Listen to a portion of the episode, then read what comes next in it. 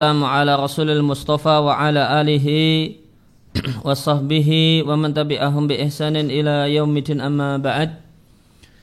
kaum muslimin dan muslimah rahimani wa rahimakumullah kembali kita lanjutkan kajian hadis-hadis Nabi sallallahu alaihi wasallam yang terdapat dalam Arba'in An-Nawawi Al-Arba'in An-Nawawiyah yang judul aslinya adalah Al-Arba'in fi mabanil Islam wa qawaidil ahkam. Karya An-Nawawi rahimallahu taala dengan penjelasan dari Saleh Al-Usaimi hafizallahu taala. Kita masuk pada hadis yang kedua dari Umar radhiyallahu anhu aidan juga. Beliau mengatakan pada saat kami duduk-duduk di di dekat Rasulullah sallallahu alaihi wasallam data yamin pada satu hari Tiba-tiba tola'a alaina muncul di hadapan kami seorang yang sangat putih pakaiannya, sangat hitam rambut kepalanya, tidak terlihat padanya bekas bepergian jauh. Namun tidak ada satupun dari kami yang mengenalinya sampai dia datang di dekat sampai dia duduk di dekat Nabi Shallallahu Alaihi Wasallam. Lantas dia menempelkan dua lututnya kepada dua lutut Nabi dan dia meletakkan dua telapak tangannya pada dua pahanya. Nanti akan dijelaskan bahasanya dua pahanya adalah dua paha Nabi. Wakal Kemudian orang tersebut mengatakan wahai Muhammad kabarkan kepadaku tentang Islam. Maka Rasulullah sallallahu alaihi wasallam menyampaikan Al-Islamu anta syada alla ilaha illallah Islam adalah engkau bersyahadat la ilaha illallah dan Muhammad Rasulullah menegakkan salat, membayar zakat, puasa Ramadan dan berhaji ke Ka'bah ini istata'ta ilahi sabila jika engkau mampu perjalanan ke sana. Qal maka orang tersebut mengatakan kata engkau benar. Fa'ajibna lahu maka kami heran dengannya dia yang bertanya dan dia yang membenarkannya. Qal kemudian orang tersebut mengatakan fa akhbirni anil iman. Kabarkan kepadaku tentang apa itu iman. Maka Nabi mengatakan antuk minabillahi wa malaikatihi wa kutubihi wa rusulihi wal yaumil akhir. Iman adalah beriman kepada Allah, malaikat, kitab, rasul dan hari akhir dan beriman dengan takdir yang baik ataupun yang jelek. Qal sodakta engkau benar kata orang tersebut. Kalau orang tersebut mengatakan fa'akhbirni anil ihsani, kabarkan kepadaku tentang ihsan. Kalau orang tersebut mengatakan anta'budallaha ka'annaka tarahu. Ini engkau menyembah Allah seakan-akan engkau melihat Allah. Fa'ilam takun tarahu jika engkau tidak melihat Allah maka sesungguhnya dia Allah yaraka melihatmu. Qal fa'akhbirni anisa'ah. Kabarkan kepadaku tentang kiamat. Qal Nabi mengatakan mal mas'ulu anha bi'a'lama minasail. Tidaklah yang ditanyai lebih berilmu dibandingkan orang yang bertanya. Qal fa akhbirni an amaratiha, kabarkanlah kepadaku tentang tanda-tandanya. Qal Nabi mengatakan antalidal amatu rabbataha. Budak perempuan melahirkan tuannya wa antara dan engkau saksikan orang yang al-hufata telanjang tidak beralas kaki al-urata yang telanjang badan al-alata yang miskin ri'a asyai yang profesinya hanya menjadi pengembala kambing ya waluna mereka bersaing tinggi-tinggian fil bunyan dalam bangunan Qal summan talaqa Qal kemudian Umar mengatakan summan talaqa Kemudian orang tersebut pergi Falabithu malia maka aku melewati waktu malia beberapa waktu lamanya. Thumma qal kemudian Nabi mengatakan wahai Umar Atadri manisailu apakah engkau tahu siapakah yang bertanya? Kultuku katakan Allah dan Rasulnya yang lebih tahu. Qal fa'inahu Jibril kata Nabi alaihi salatu wassalam dia adalah Jibril. Atakum ya'allimukum dinakum. Dia datang kepada kalian untuk mengajari agama kalian. Rawahu muslimun diatkan oleh muslim. Kalau syarif wafakahullah hadis ini dikeluarkan oleh muslim saja tanpa Bukhari. Bahwa maka hadis ini min afradihi anhu di antara hadis yang afrad hanya dihatkan oleh sendirian oleh muslim saja anhu tanpa Bukhari. Dan laisa fi nusakhi alati bi'aidina dan tidak ada dalam naskah sahih muslim yang ada di hadapan kita kata-kata julusun bahwa fi akhirih dan terdapat di bagian akhirnya dalam naskah sahih muslim yang ada. Summa qala li kemudian Nabi berkata kepadaku bukan hanya qala saja namun tambahan ada li. Ya Umar ada dari manisail ada tambahan li. Kemudian perkataan Umar dalam hadis ini bahwa doa fa asnada rukbatai ila rukbatai wa wada'a kafaihi ala fakhidaihi Artinya orang tersebut menyandarkan dan menempelkan dua lututnya kepada dua lutut Nabi Shallallahu Alaihi Wasallam dan meletakkan dua telapak tangannya pada dua paha Rasulullah Sallallahu Alaihi Wasallam. Waqa'at terdapat atas rihu penegasan bidalika seperti itu yaitu diletakkan pada paha Nabi Fil qissati dalam kisah ini dalam ditegaskan dalam riwayat Abu Hurairah dan Abu Dzar radhiyallahu anhuma dan riwayatnya adalah riwayat makrunaini. Ini riwayat yang bergandengan. Yang dimaksud dengan bergandengan sahabatnya memang dua. Dari Abu Hurairah dan Abu Dzar. Yang dihatkan oleh Nasai dan sanatnya sahih. Dan faktor pendorong orang tersebut dalam hal ini adalah Jibril ala fi'lihi untuk melakukan perbuatannya menempelkan lututnya dengan lutut Nabi dan meletakkan telapak tangannya pada paha Nabi adalah al-mubalaghah bentuk keseriusan dan sungguh-sungguh untuk menampakkan kalau berhajat dan membutuhkan waftikorihi ila maksudihi dan dia sangat membutuhkan apa yang jadi maksudnya Fal ittirahu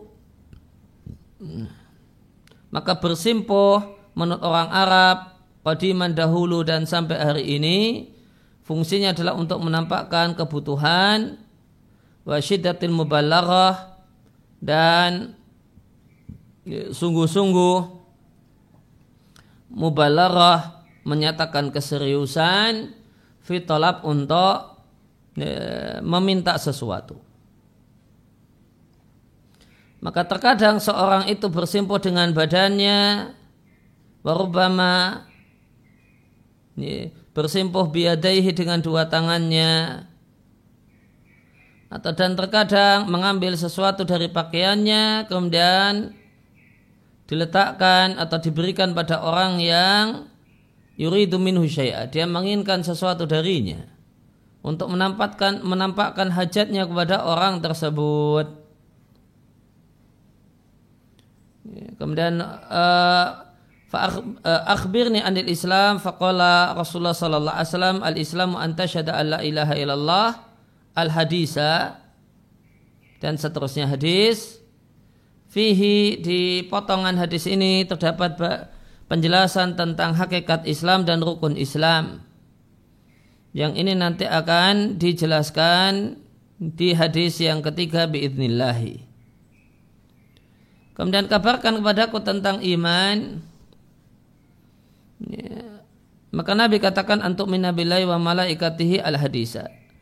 Fihi isi potongan hadis ini penjelasan tentang pengertian iman dan rukun rukun iman.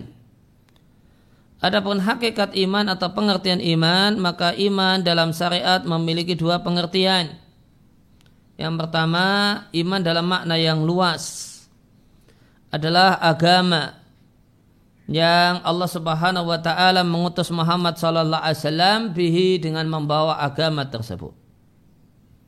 Dan hakikat iman dalam makna yang luas menurut syariat adalah hakikat iman menurut syariat adalah makna yang luas adalah yakin yang tegas percaya penuh atas tasdiqul jazim percaya yang penuh secara lahir dan batin kepada Allah percaya penuh kepada Allah ta'abudan lahu menyembah Allah berdasarkan syariat yang diturunkan pada Muhammad sallallahu alaihi wasallam alal maqamil musyahadah baik dengan level musyahadah seakan-akan melihat Allah atau muraqabah yakin kalau dilihat oleh Allah. Kemudian makna yang kedua dari iman adalah iman dalam makna yang sempit. Maknanya adalah berbagai macam keyakinan hati dan inilah yang dimaksudkan dalam hadis ini dan inilah yang dimaksudkan dengan iman jika kata-kata iman digandeng dengan Islam apalagi plus ihsan. Adapun rukun iman maka dihitung dalam ya, maka disebutkan satu persatu dalam hadis di atas sitah ada enam rukun. Antuk minabillahi wa malaikati wa kutubi wa rusuli wal yaumil akhir wa tu'mina bil qadari khairihi wa syarihi. Kemudian fa'akhbirni anil ihsan qala an ta'budallaha ka'annaka tarahu al haditha. Ya, dibaca al haditha karena aslinya adalah akmilil haditha yang terjemah bebasnya dan seterusnya. Fihi potongan dalam potongan hadis ini terdapat penjelasan tentang pengertian ihsan dan rukunnya. Pengertian ihsan yang dimaksud dengan ihsan di sini adalah ihsan kepada sang pencipta. Dan ihsan kepada sang pencipta itu muta'alaknya berkaitan dengan itkanus syai' melakukan sesuatu dengan sempurna wa ijadatuhu dan melakukan sesuatu dengan jayid dan baik dan ihsan itu punya dua pengertian yang pertama, ihsan dalam makna yang luas. Itu sama dengan agama yang Allah Subhanahu wa taala mengutus Muhammad sallallahu alaihi wasallam bihi dengannya. Hakikat ihsan menurut syariat adalah itqanul batini wad zahir. Membuat demikian sempurna dan bagus sisi batin dan sisi lahiriah. Untuk Allah ta'abudan lahu bisyara' menyembah Allah berdasarkan syariat yang diturunkan kepada Muhammad sallallahu alaihi wasallam baik dalam level musyahadah seakan-akan melihat Allah ataukah level merokobah yakin kalau diawasi oleh Allah. Kemudian ihsan dalam makna yang sempit dalam menyempurnakan sisi batin dan lahir. Inilah makna yang dimaksudkan jika kata-kata ihsan digandeng dengan iman dan Islam.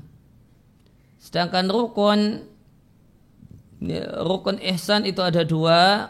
Yang pertama beribadah kepada Allah.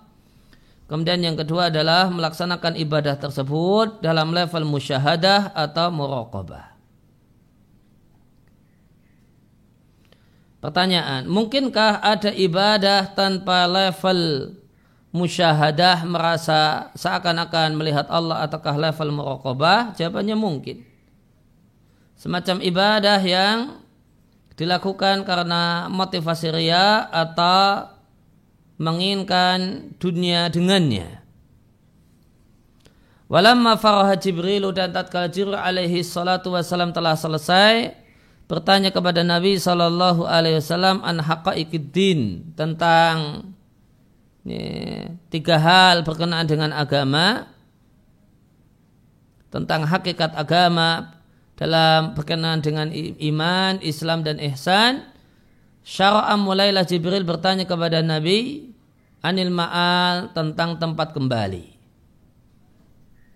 Yang akan yuhasilu fi al-abdu seorang hamba akan mendapatkan fihi di tempat kembali ini balasan amal perbuatannya ketika dia mengamalkan tilkal haqa'iq tiga hakikat agama.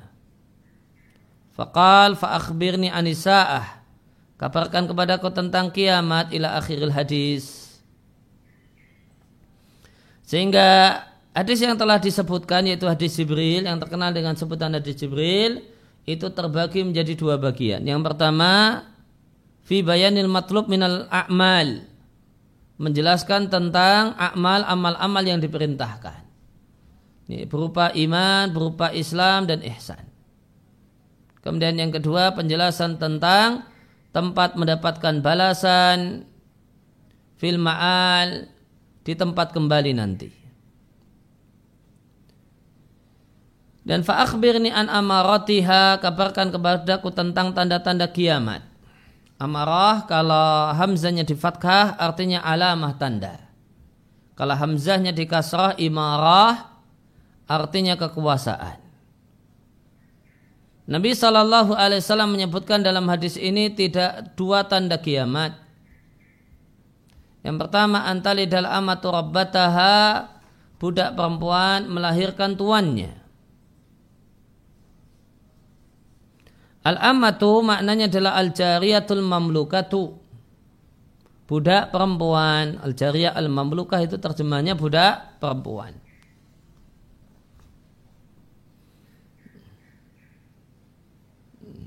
Kenapa ditambahkan al-mamlukah? Karena kalau jariyah saja bisa uh, maknanya masih ambigu.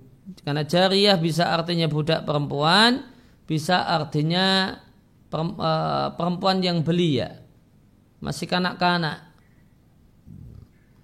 Nah supaya ya, maknanya tidak ambigu dan diketahui bahasanya yang diinginkan adalah budak perempuan maka ditambahkan kata-kata al-mamlukah. Rabbah itu bentuk ma'anas dari Rabb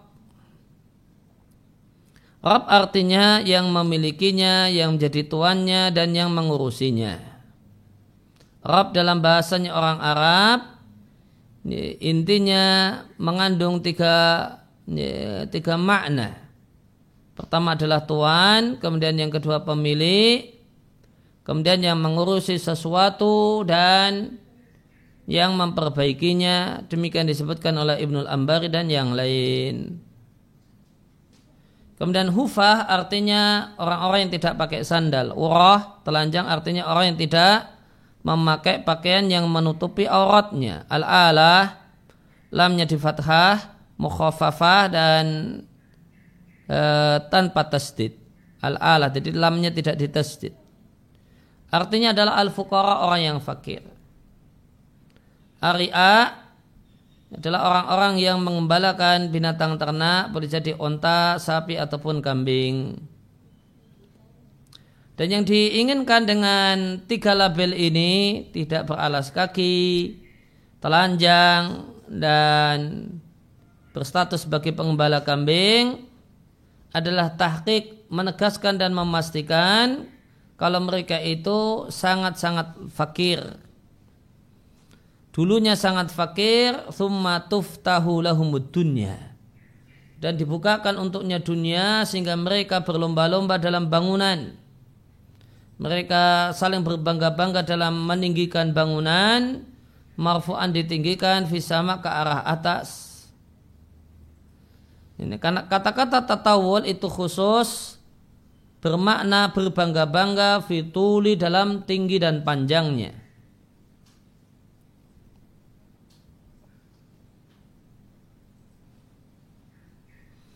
Kemudian falabistu hakada demikian yang terdapat dalam kitab Matan Arba'in.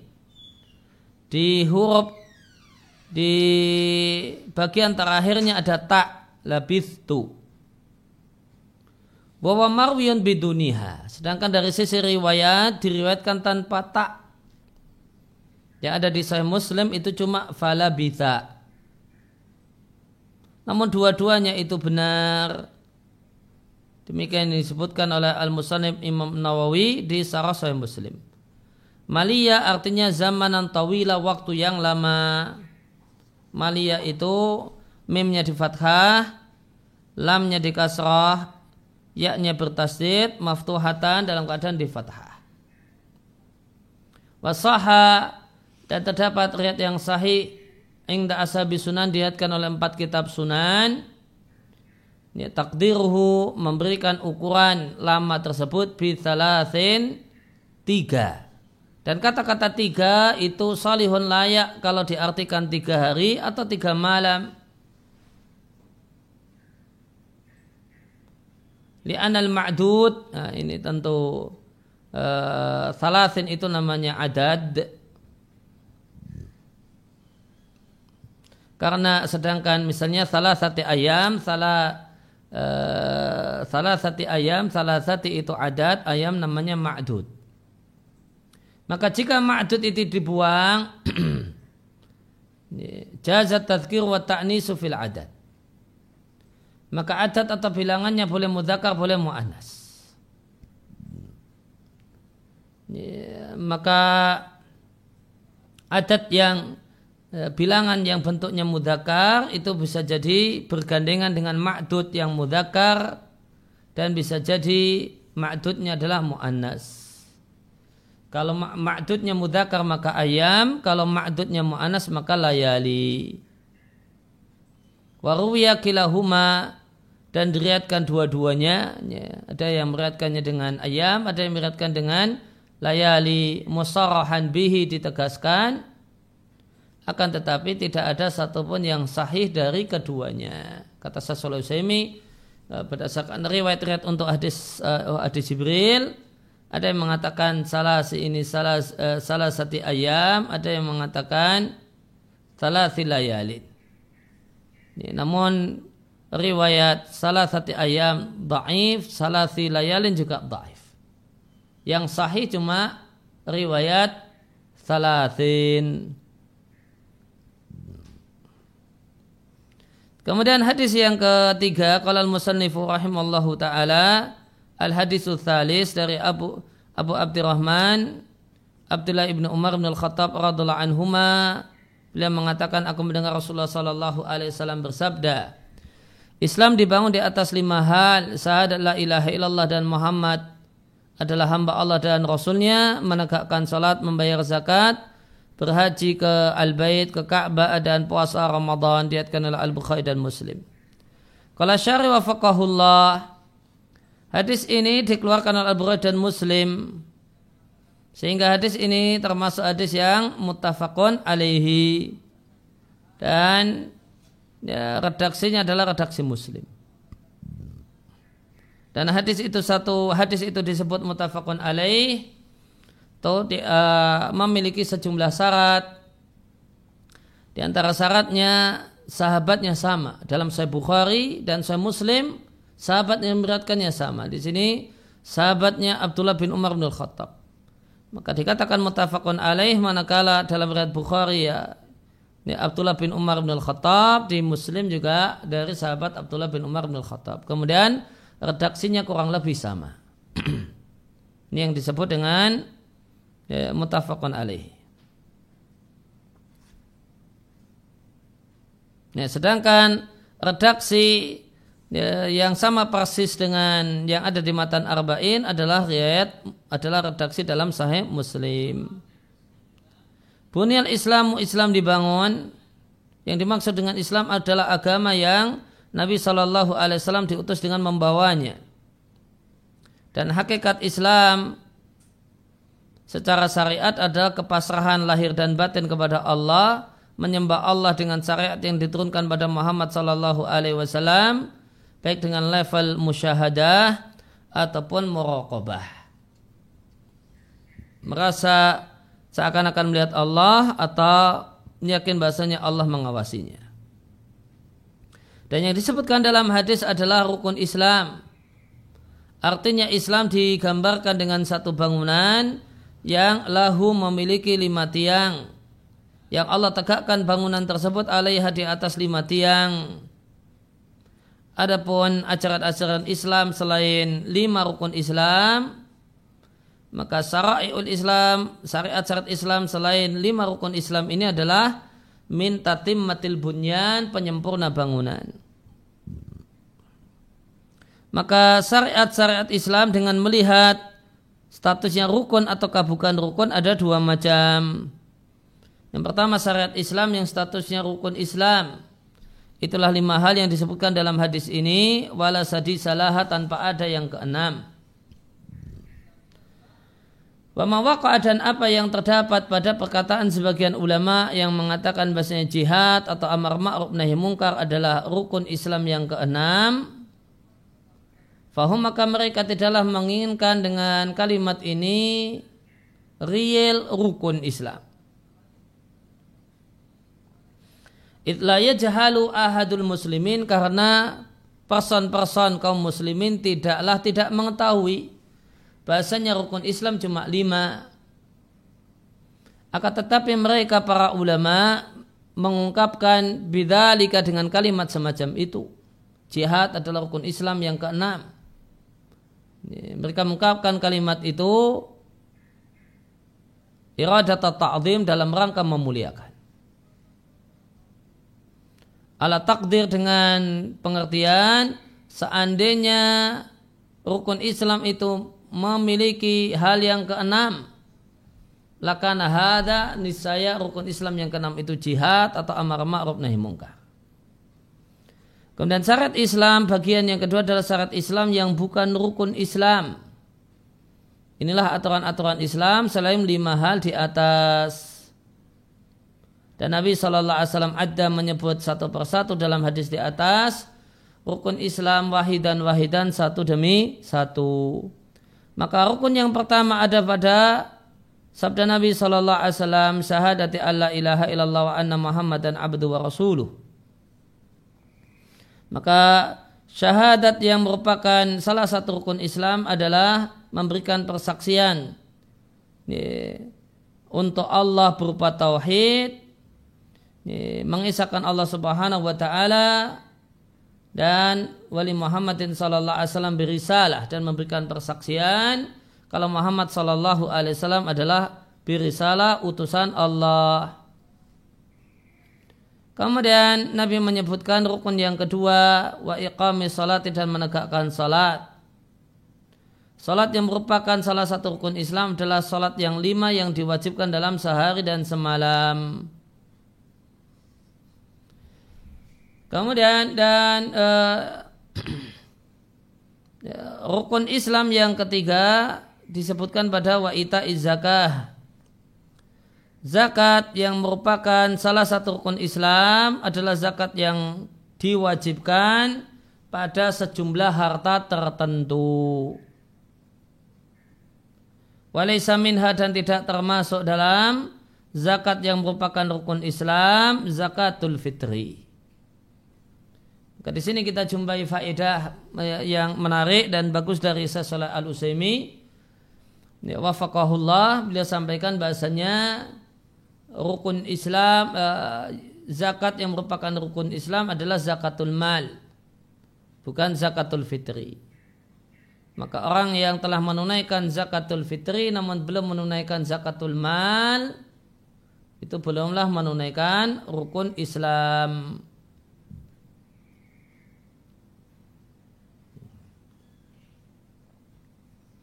Karena di, di antara ciri rukun Islam, rukun Islam itu seluruhnya disepakati oleh para ulama. Tidak ada perselisihan di antara mereka tentang wajibnya. Sedangkan zakatul fitri itu diperselisihkan apakah syariat zakatul fitri ini pendapat jumhur ulama ataukah sesuatu yang disepakati ulama. Dan yang tepat zakatul fitri itu bukan ijma, bukan sepakat ulama, namun pendapat mayoritas para ulama. Artinya ada juga ulama yang menilai zakatul fitri tidak wajib. Kemudian rukun Islam yang keempat, wahajil baiti berhaji ke Ka'bah. Dan hajjul bait yang merupakan salah satu rukun Islam adalah berhaji ke rumah Allah al-Haram dalam ya, dalam seumur hidup sekali saja. Rukun Islam yang kelima dan puasa Ramadan dan puasa yang merupakan salah satu rukun Islam adalah puasa bulan Ramadan di setiap tahunnya.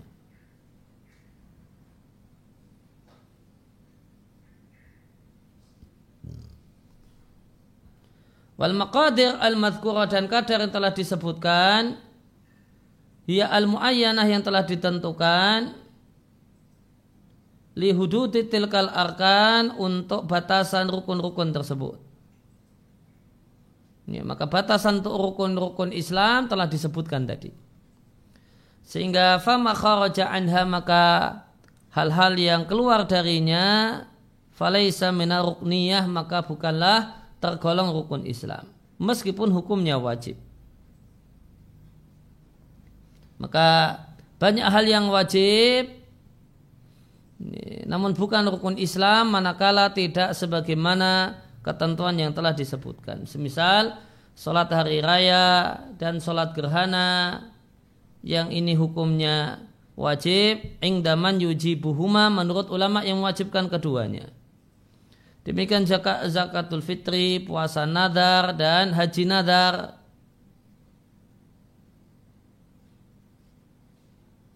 Fa inna hadil madkurat maka hal-hal yang telah disebutkan yang ini hukumnya wajib boleh jadi disepakati misalnya puasa nadar. Wa imma inda qaumin min ahli ilmi dan boleh jadi itu wajib menurut sejumlah ulama semacam salat hari raya dan salat gerhana. Maka itu semua la tandariju tidak tercakup dalam pengertian rukun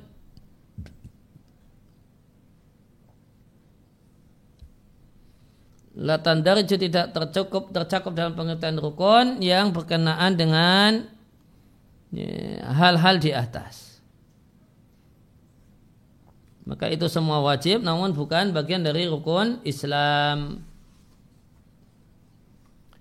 Kemudian hadis yang keempat dari dari Abu Abdurrahman Abdullah bin Mas'ud radhiallahu anhu beliau menyampaikan hadasana Rasulullah sallallahu alaihi wasallam Rasulullah Sallallahu Alaihi Wasallam menyampaikan kepada kami dan Rasul itu adalah asadikul masduq seorang yang jujur perkataannya seorang yang mendap orang yang benar perkataannya al masduq dan seorang yang mendapatkan berita yang benar dan perkataan yang benar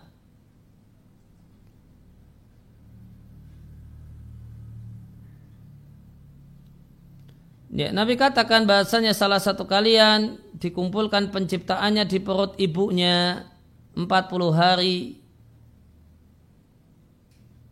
Thumma yakunu alaqatan kemudian menjadi alaqah. Ya, misla dalik selama 40 hari. Kemudian menjadi mudrah misla dalik selama 40 hari. Kemudian dikirimlah seorang malaikat yang meniupkan padanya roh. Fayu'mar maka dia diperintahkan untuk bi arba'i kalimatin empat kalimat. Bikat bi rizqihi dicatat rizkinya ajalnya wa amali dan perbuatannya wa syaqiyun am sa'idun. Dan status akhirnya apakah dia orang yang sengsara calon penghuni neraka ataukah sa'idun orang yang berbahagia calon penghuni surga maka demi Allah zat yang tiada sesembahan yang berat disembah ghairuhu selain Allah. Inna ahadakum sunya salah satu kalian sungguh beramal dengan amal penduduk surga sampai-sampai tidak ada antara dia dengan surga kecuali satu hasta. Fayasbiku alihil kitab namun catatan takdir mendahuluinya. Maka dia beramal dengan amal penduduk neraka lantas dia masuk neraka. Dan sunya salah satu kalian beramal dengan amal penduduk neraka sehingga tidak ada antara dia dengan neraka kecuali satu hasta. Fayasbiku alihil kitab lantas catatan takdir mendahulinya dan dia sehingga dia beramal dengan amal penduduk surga. Fayadkhuluha lantas dia masuk surga diatkan oleh Al-Bukhari dan Muslim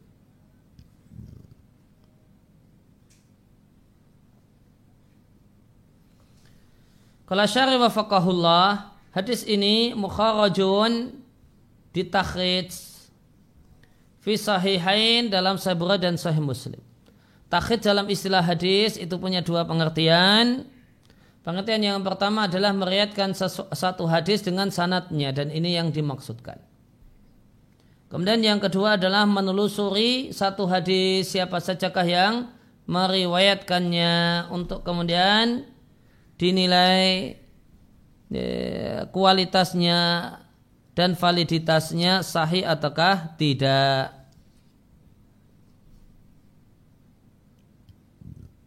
Maka hadis ini sebenarnya ditakhid dalam Sahihain Sabra dan Sahih Muslim sebagaimana disebutkan oleh Musanif rahimahullah.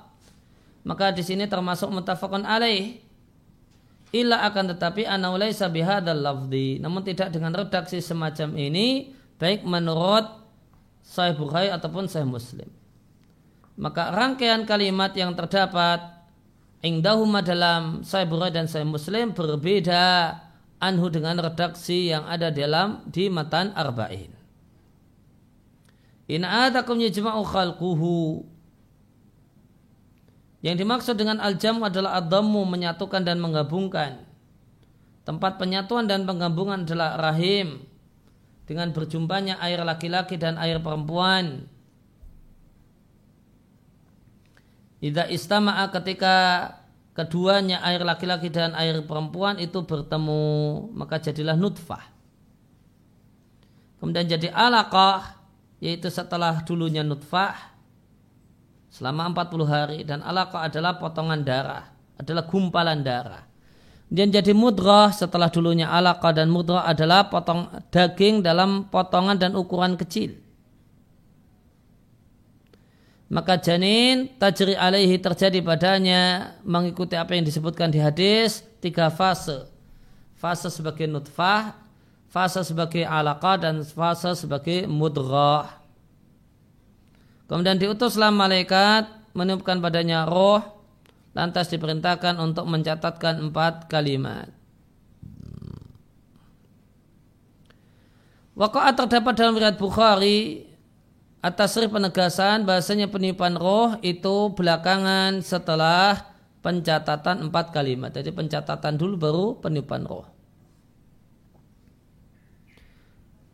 Fatuqadda maka yang didahulukan adalah pencatatan empat kalimat, summa kemudian ditiupkan padanya roh. Maka riwayat Bukhari tersebut wahya riwayatun maka ini adalah riwayat yang menafsirkan huruf atop al musawwa yang disamakan huna di sini bil wawi dengan wawu.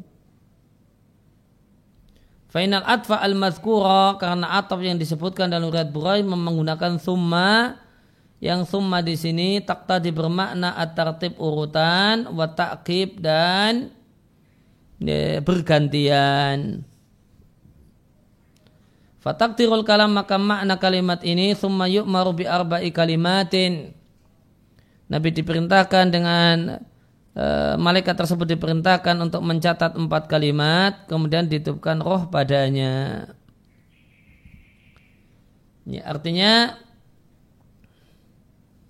ya kalau di redaksi yang ada di matan arba'in tidak jelas mana yang lebih dahulu. Peniupan roh ataukah pencatatan empat kalimat itu tidak jelas. Karena dua hal ini diatofkan dan disambungkan pakai huruf wawu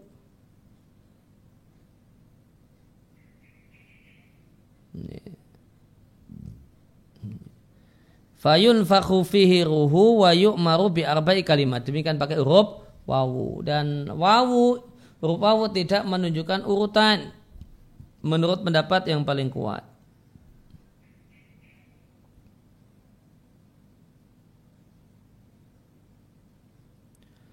Nah, berarti tidak jelas kalau pakai penjelas uh, kalau pakai redaksi di matan arba'in tidak jelas mana yang lebih dulu terjadi. Ini dihitungkan roh ataukah diperintahkannya uh, pencatatan empat hal. Nah, kata Sasolah Usaimi ini dijelaskan pakai riwayat yang lain yaitu riwayat Al-Bukhari. Maka riwayat Al-Bukhari itu riwayatun mufassiratun. Riwayat yang menafsirkan ataf. Yang ataf ataf di matan arba'in yang menggunakan wawu yang ataf itu ya, menunjukkan sama tidak menunjukkan urutan. Ya, ternyata di riwayat Al-Bukhari itu ditegaskan bahasanya ditulis dulu empat kalimat setelah itu baru ditiupkan roh badannya. Kemudian dan pencatatan takdir itu terjadi di rahim sebanyak dua kali. Yang pertama setelah 40 yang pertama di awal 40 yang kedua. Demikian disebutkan dalam hadis Hudzaifah ibn Asid Al-Ghifari radhiallahu anhu yang diatkan oleh Muslim. Yang kedua setelah 40 yang ketiga alias setelah 4 bulan inilah yang disebutkan dalam hadis Ibnu Mas'ud radhiallahu anhu ada di sini. Dan berpendapat dan bahasanya pencatatan takdir itu dua kali, inilah pendapat yang menyatukan berbagai macam dalil yang ada dan dalil-dalil tadulu alihi mendukungnya. Dan inilah kesimpulan yang dipilih oleh Abu Abdullah Ibn Al-Qayyim di kitabnya At-Tibyan dan Syifa'ul Alil serta di hasyiah atas sarah beliau untuk tahdib Sunan Abi Dawud. Maka uh, ada kitab Sunan Abi Dawud. Sunan Abi Dawud ini diringkas, ya, ya, diringkas dengan sedikit penataan sehingga disebut dengan tahdib Sunan Abi Dawud. Ini, yang melakukan peringkasan adalah Al Hafid Al Mungdiri. Setelah itu, ya, tahdib Sunan Abi Dawud diberi sarah oleh Ibnul Qayyim rahimallahu taala sehingga disebut dengan sebutan Hasyiah Ibnul Qayyim untuk tahdib Sunan Abi Dawud. Wawaka dan terjadi pengulang pencatatan takdir untuk menegaskan lithubutia adanya pencatatan takdir dan pasti berlakunya pencatatan takdir. Pasti terjadinya pencatatan takdir tersebut.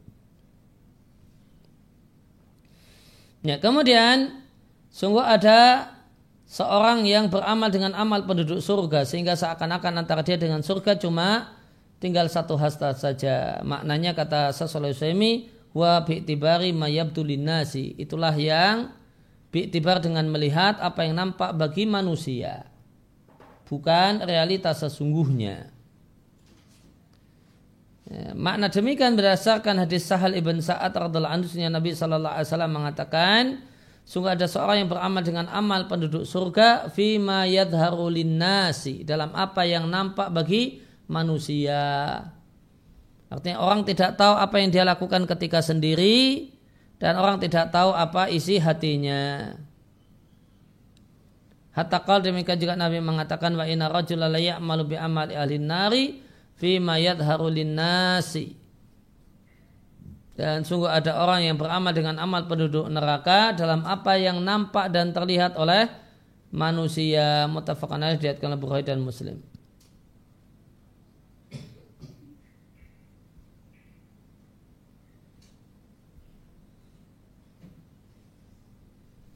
Maka orang yang beramal dengan amal penduduk surga yang dia itu sendiri adalah al-kain ya, bagian dari penduduk neraka adalah orang yang beramal dengan amal penduduk surga fima yadharu dalam apa yang nampak dan terlihat pada manusia.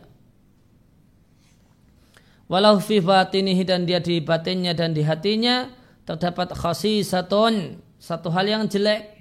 Terdapat kejelekan yang dia sembunyikan Fayasbiku alihil kitab maka catatan takdir mendahuluinya.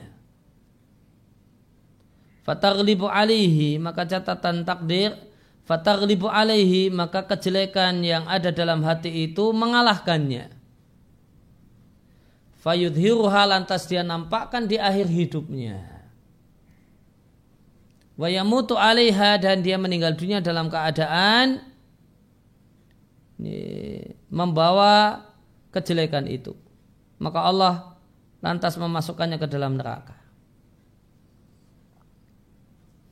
Sedangkan orang yang beramal dengan amal penduduk neraka dalam apa yang nampak pada manusia, padahal sebenarnya dia adalah penduduk surga, adalah orang yang beramal dengan amal penduduk neraka dalam apa yang nampak bagi manusia. Walahu ma'arabi khasisatun yukhfiha. Padahal dia ini bersama Allah Subhanahu wa taala punya kekhasan yang dia sembunyikan. Saat dia sendiri ya, dia sebenarnya menangis. Ya, terseduh-seduh serius bertobat, serius takut kepada Allah. Dan ketika dia ketemu dengan kawan-kawannya, kembali dia menampakkan berbagai macam kemaksiatan. Dan sebenarnya ada ketika waktu-waktu dia berkholwat, bersendiri-sendiri, bersepi-sepi bersama Allah, dia punya khasisah. Khasisah bentuk mufrad dari khasais, kekhasan. Fayasbiku alaih kitab lalu catatan takdir itu mendahuluinya. Fataglibu maka khasisah tadi mengalahkannya. Kemudian dia nampakkan di akhir hidupnya. Maka dia mati dalam keadaan demikian. Lantas Allah memasukkannya ke dalam surga.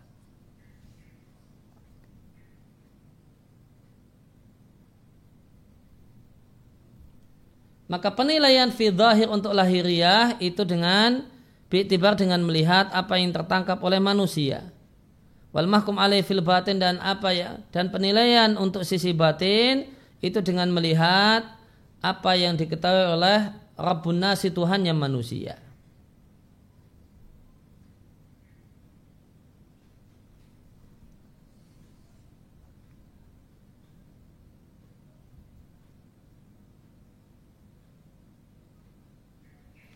Wahada dan ya, keterangan dan penjelasannya ada dalam hadis ini mimma di antara faktor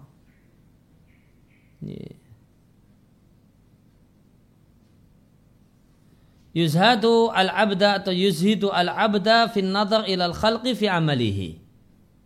Yang menggembosi seorang hamba untuk melihat orang lain fi amalhi pada amalnya maka hadis ini menggembosi orang untuk memandang amal orang lain. Karena banyak orang nampak baginya sesuatu yang sesuatu tersebut ternyata layuk taddubi tidak teranggap. Wa innamal mu'tad al mu'taddu namun yang teranggap adalah apa yang diketahui oleh Allah Subhanahu wa taala mingka dari dirimu.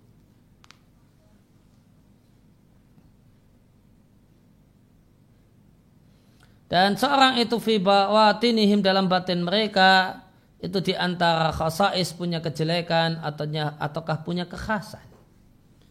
Maka siapa yang sisi batinnya itu ramai dengan kejelekan, aradiah yang jelek, maka kejelekan itu akan menyeretnya ke neraka. Dan siapa yang batinnya itu ramai dengan khasais, dengan kekhasan, ya, Az-Zahiyah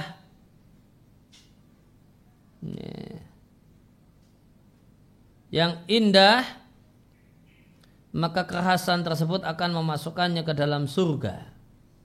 Nas'alullah subhanahu wa ta'ala kita mohon pada Allah subhanahu wa ta'ala agar Allah menutupi kita semua, meliputi, melingkupi kita semua birahmatihi dengan kasih sayangnya.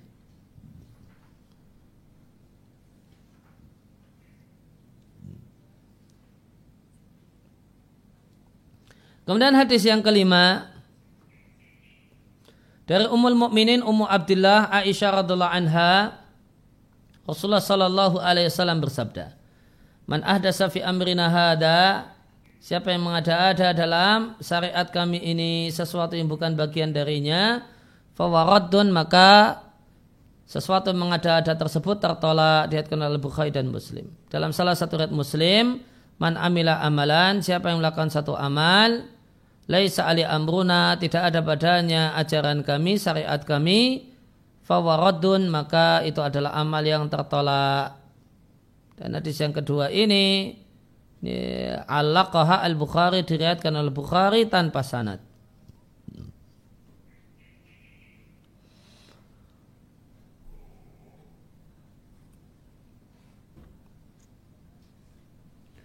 Kalau syari wafakahullah hadis ini ditakhid dalam saya Bukhari dan saya Muslim juga. Maka dia termasuk hadis yang mutafakun alaih. Dan redaksi yang disebutkan sebagai riwayat yang kedua itu diatkan oleh Muslim mausulatan lengkap dengan sanatnya. Artinya mausulah itu artinya marwiyatun bi isnadihi. Diriatkan dengan sanatnya. Adapun dalam riwayat Bukhari untuk redaksi yang kedua man amila amalan maka itu cuma di, di, uh, Bukhari secara mu'alak. Catatan kaki, mu'alak menurut para ulama hadis masa kota min mubtada'i isnadihi.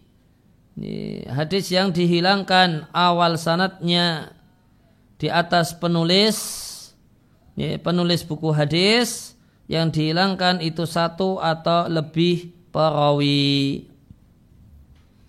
Maka dalam hadis ini terdapat penjelasan tentang dua hal yang penting.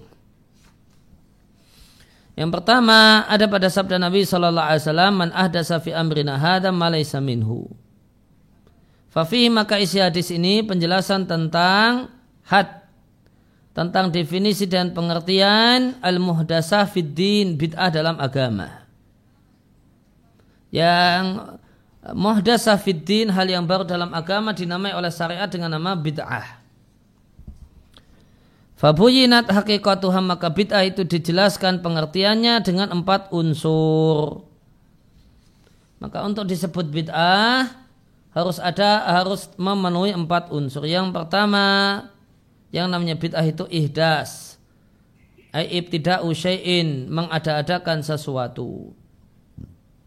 Kemudian yang kedua, ihdas itu fiddin, fi amrina hada.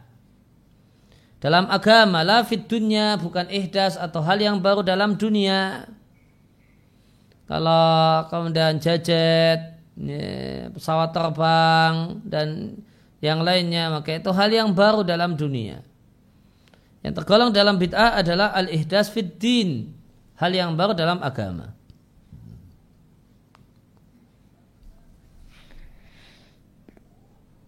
Kemudian yang ketiga, anau ihdasun fiddin itu mengada-ada dalam agama bima laisa minhu padahal bukan bagian dari agama.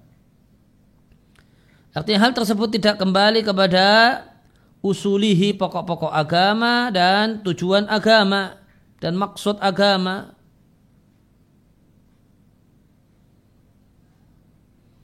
Wala yumkin bina'uhu ala qawaidihi dan tidak mungkin membangunnya di atas kaidah-kaidah agama.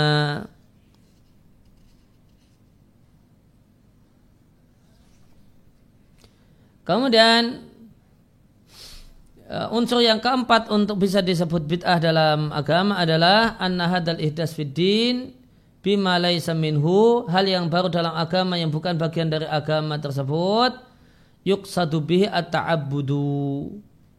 Ya, maksudnya adalah at-ta'abbudu beribadah kepada Allah dengannya. Lianna hakikat ja'lihi dina karena hakikat menjadikan sesuatu sebagai agama adalah ingin takarab mendekatkan diri kepada Allah dengannya. Sehingga al-haddu asy-syar'i definisi yang syar'i untuk bid'ah yang disimpulkan dari hadis di atas annaha bahasanya yang namanya bid'ah adalah ma'uh di safiddin. Segala sesuatu yang diada-adakan di zaman Nabi tidak ada, kemudian itu fiddin dalam agama, mimma laisa lahu, mimma laisa minhu, padahal bukan bagian dari agama. Because dita'abudi dengan niat dan maksud menyembah Allah beribadah kepada Allah dengannya. Maka jika sesuatu itu baru ya, di zaman Nabi eh, tidak ada. Kemudian itu berkenaan dengan agama namun mimma laisa minhu. Namun mimma minhu. Namun termasuk bagian dari agama. Karena ada dalil yang mendukungnya maka bukan bid'ah. Misalnya sholat taraweh terus menerus setiap malam. Selama Ramadan itu baru di zaman Nabi tidak ada dan ini fiddin tentang agama namun tidak memenuhi unsur ketiga mimalaisa minhu sesuatu yang bukan bagian dari syariat karena itu termasuk mimma minhu sesuatu yang merupakan bagian dari syariat Ya, terdapat hadis yang membenarkan hal tersebut. Ya. Maka empat poin ini semuanya adalah uh, poin penting untuk kapan sesuatu itu disebut bid'ah secara syariat. Kemudian kandungan yang kedua penjelasan tentang hukum bid'ah ini ada pada sabda Nabi Shallallahu Alaihi Wasallam fawaradun itu tertolak ay mardudun tertolak la tuqbalu min sahibiha tidak diterima dari pelakunya Dan sabda Nabi pada riwayat Muslim yang itu hadis mu'allak dalam Bukhari, man amila amala laisa ali amruna, ini maknanya a'ammu lebih luas daripada redaksi yang pertama. Li'annah karena riwayat yang kedua, Tubayin menjelaskan tertolaknya dua jenis amal.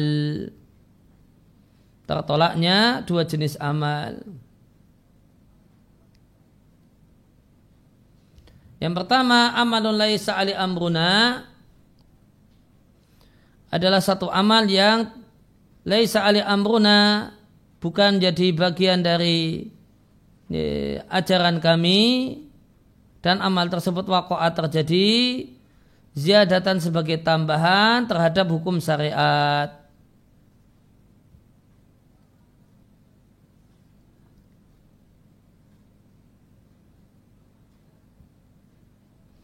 Kemudian yang kedua,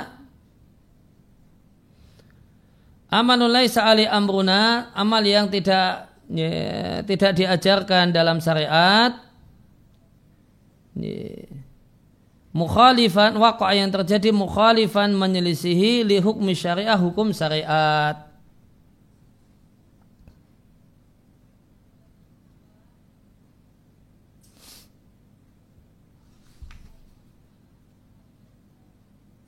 Ya, maka berdasarkan riwayat yang kedua man amila amalan laisa ali amruna fawaraddun maka siapa yang melakukan satu amal ya, yang laisa ali amruna tidak kami ajarkan. Tidak kami ajarkan di sini boleh jadi tambahan dan bisa jadi tidak kami ajarkan itu karena menyelisihi. Maka semua yang merupakan tambahan dalam agama tentu laisa ali amruna. Tidak kami ajarkan Demikian juga semua yang menyelisih hukum syariat tentu laisa ali amruna. Bukalah sesuatu yang kami ajarkan.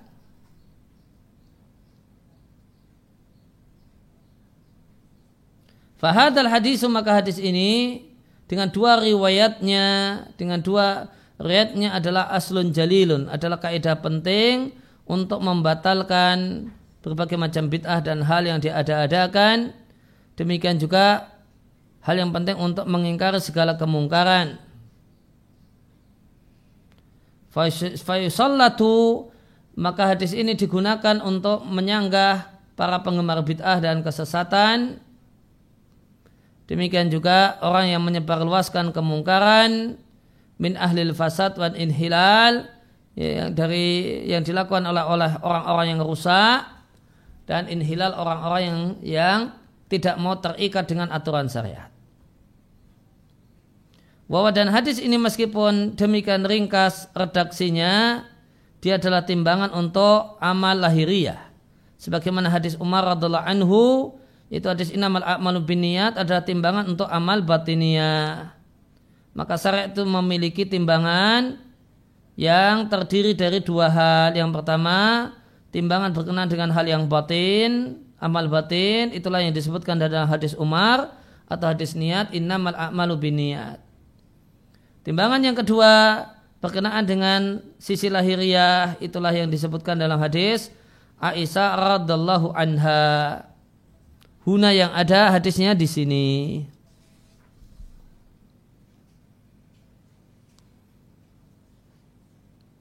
Ya, maka di sini ada ya, faedah penting, faedah menarik yang disampaikan oleh Sasolah Al-Usaimi hafizallahu taala wa wafaqahu Beliau menyampaikan bahasanya dari dua redaksi atau dua riwayat antara man ahda safi amrina sama man amila amalan beliau sampaikan bahwasanya man amila amalan itu cakupannya lebih luas daripada man ahdasa fi amrina.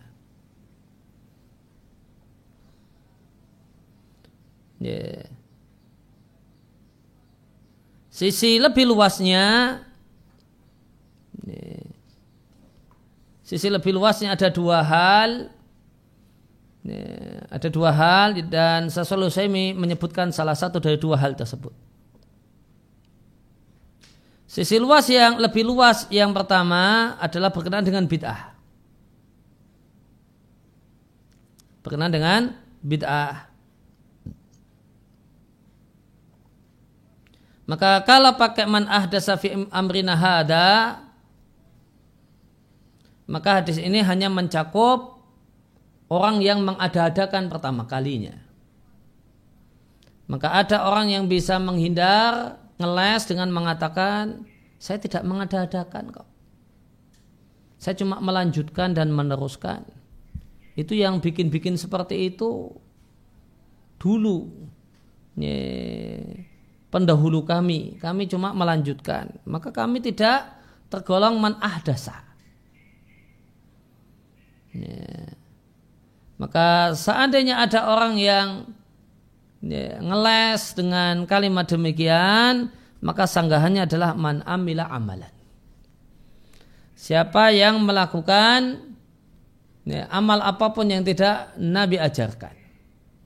Baik statusnya dia adalah orang yang merintis pertama kali yang mengadakan pertama kali ataukah dia cuma sekedar melanjutkan dan meneruskan kalau itu laisa ali amruna tidak diajarkan oleh Nabi Shallallahu Alaihi Wasallam, ya, maka e, itu adalah satu hal yang tertolak sama saja itu ter, tertolak. Kemudian yang kedua, sisi lebih luas yang kedua,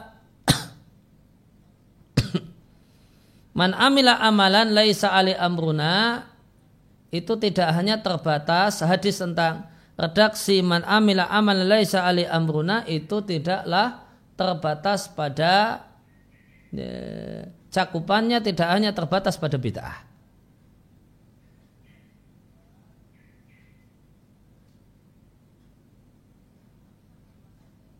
Namun bid'ah dan yang lainnya. Yang jelas semua amal yang laisa alaihi amruna tidak kami ajarkan. Maka bid'ah itu sesuatu yang tidak kami ajarkan. Ini, tadi yang beliau sampaikan. Ini yang pertama waqa'a ziyadatan ala hukmi syariah. Ini bid'ah. Tambahan terhadap syariat. Ya, tentu tambahan terhadap syariat itu bid'ah. Kemudian yang kedua, man amila amalan laisa ali amruna, termasuk laisa ali amruna adalah semua hal yang menyelisihi ketentuan syariat. Ini tadi yang beliau sebutkan dengan waqa'a mukhalifan li hukmi syariah. Semua yang menyelisih ketentuan syariat. Ya.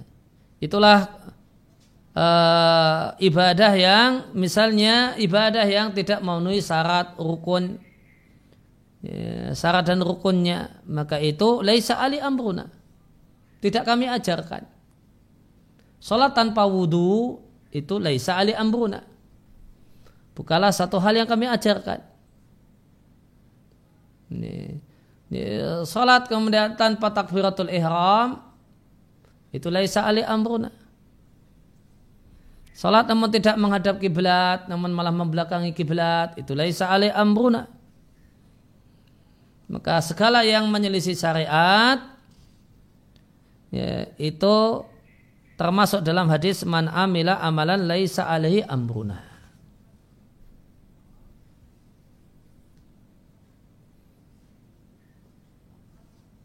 Dan Ya, segala yang uh, mak, uh, segala yang menyelisih hukum syariat ini bisa jadi bentuknya adalah sebagaimana yang kami contohkan. melaksanakan ibadah tidak sesuai dengan ketentuan, melaksanakan muamalah tidak sesuai dengan ketentuan. Jual beli namun ya, tidak memenuhi ketentuan. Ketentuan ketentuan dalam syariat jual beli itu dengan saling ridho. Maka jual beli dengan uh, dengan pemaksaan itulah isa ali amruna. Sesuatu yang tidak kami ajarkan. Demikian juga ya, mukhalifan li hukum syariah ini ya, mencakup apa yang disampaikan oleh Sasolah al-Usaimi yaitu wa ingkaril mungkarat. Ini, semua bentuk kemungkaran. Semua bentuk kemungkaran. Semua bentuk kemungkaran beliau sampaikan tadi uh, maka ini sangkan untuk ilmu karat min ahli fasad in inhilal. Maka semuanya adalah sesuatu yang menyelisih hukum syariat. Maka judi, ya, minum khamar, itu semuanya adalah laisa ali amruna, tidak kami ajarkan.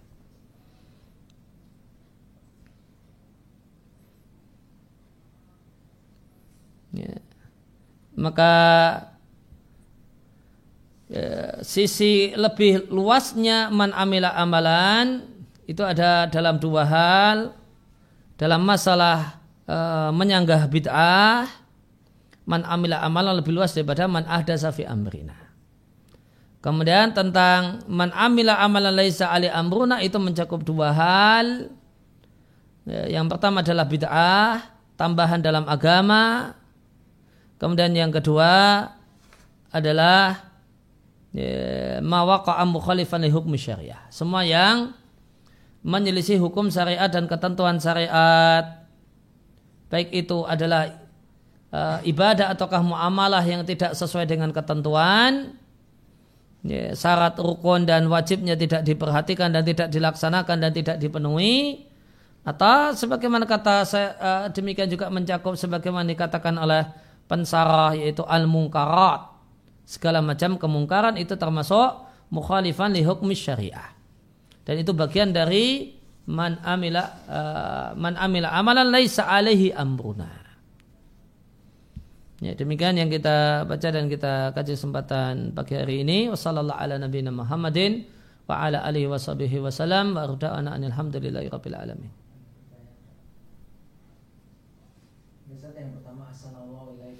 Amin. perbedaan arti antara pemakaian kata uh, khosais dengan khosois. Jazakumullah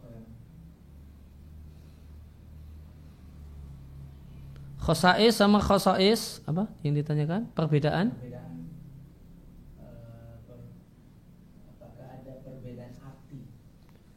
Uh, khosais sama perbedaan arti antara khosais dan khosais Ya.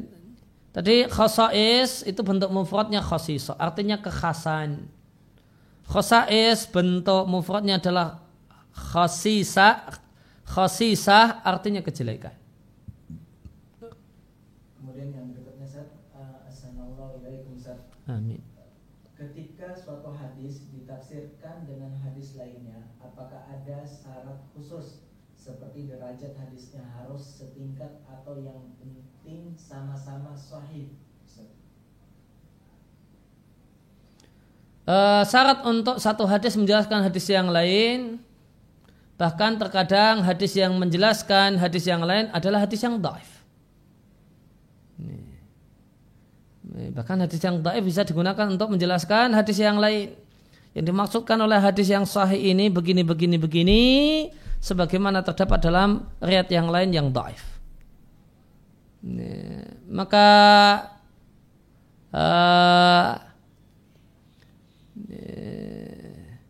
tidak ada ketentuan keharusan harus satu level. Sama-sama sahih sama-sama hasan atau minimal hasan bahkan daif itu bisa menjadi istiqnas penguat bahasanya makna satu hadis yang sahih itu adalah demikian. Nah.